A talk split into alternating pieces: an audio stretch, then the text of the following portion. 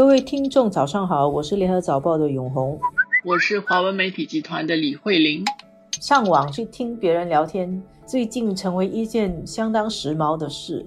这个新闻本身可能有一些读者没有什么注意到啊，但是其实这是近日来会受到关注的，是星期一的联合早报有报道了这个新闻，但是星期一晚上这个新闻后来有了一些进展。我们在讲的就是一个叫做 Clubhouse 的一个应用，这是苹果手机上面的一个应用。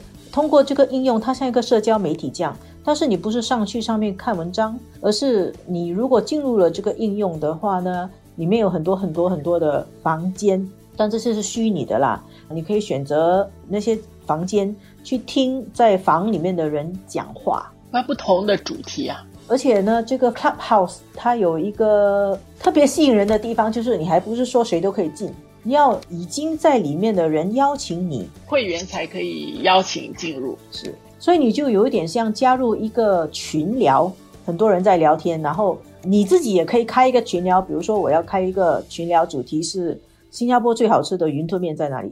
然后呢，你在那边讲，然后就别人会在一起跟你讲。当然，我看这个 chat room 没有人谈新加坡的云吞面啦，很多谈科技的，很多谈经济。他在中国爆红，因为他谈很多在中国的舆论管制之下，在国内。不能公开谈的一些敏感课题，比如说新疆课题、香港课题、两岸问题。星期一联合早报报道，就是刚刚在中国红起来，很多人上，然后星期一晚上就有人说上不了了，在国内登录不了了。开始的时候红起来是那个美国的很有名的汽车公司特斯拉的创办人马斯克，跟最近也是很红的。上线买股票的一个 app，罗宾汉的总裁，他们两个人开始聊。这两个人都是大企业家了，他们聊天给别人听，然后别人发现了，所以这个 app 现在就很红啊。它是在二零二零年三月的时候才诞生的，到现在差不多是一年不到。我们看到它的估值啊，已经到了十亿美元。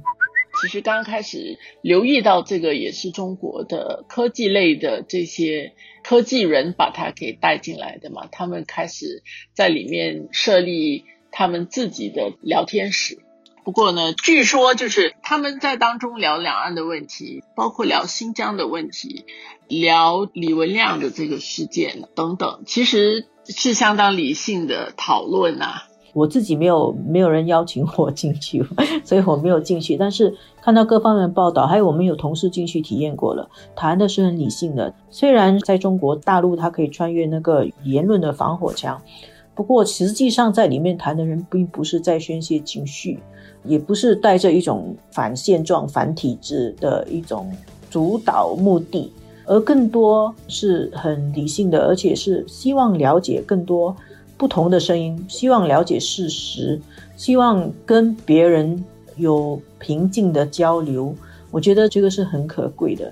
这个也可以反映出，在中国这样的言论受到高度控制的一个国家里面，还是有很多人渴望得到更多信息。他们渴望信息可以更自由的流通。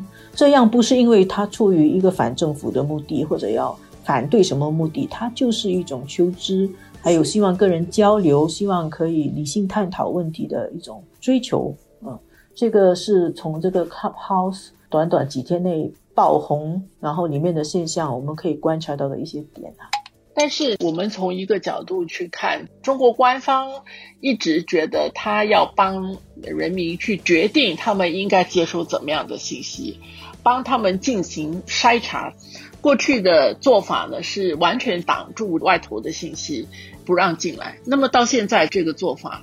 虽然中国的经济发展势头都非常好，很多城市生活水平都很高，消费能力很强，但是呢，过去的这样的把外面的信息挡在外头，认为外面的这些信息其实是不需要进来讨论中国问题，往往就是一面倒，不理解中国这样的一种做法，到现在还是一直在用着。但是，我想随着这个科技的进步，经济的发展、教育程度的提，高，人们对外面的信息的需求也会更大，盼望这个自行决定要接收怎么样的信息也会跟着加强，而且更多不同类型的这种社交媒体平台其实也会出现。当然，从中国官方的做法，他完全有能力见一杀一啊。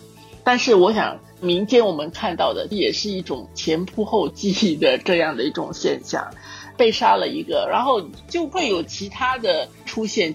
我觉得这个是整个社会发展的诉求，因为你是用一刀切的这样的一个方式，无论你的不同的城市发展到什么样的水平，大致上你都。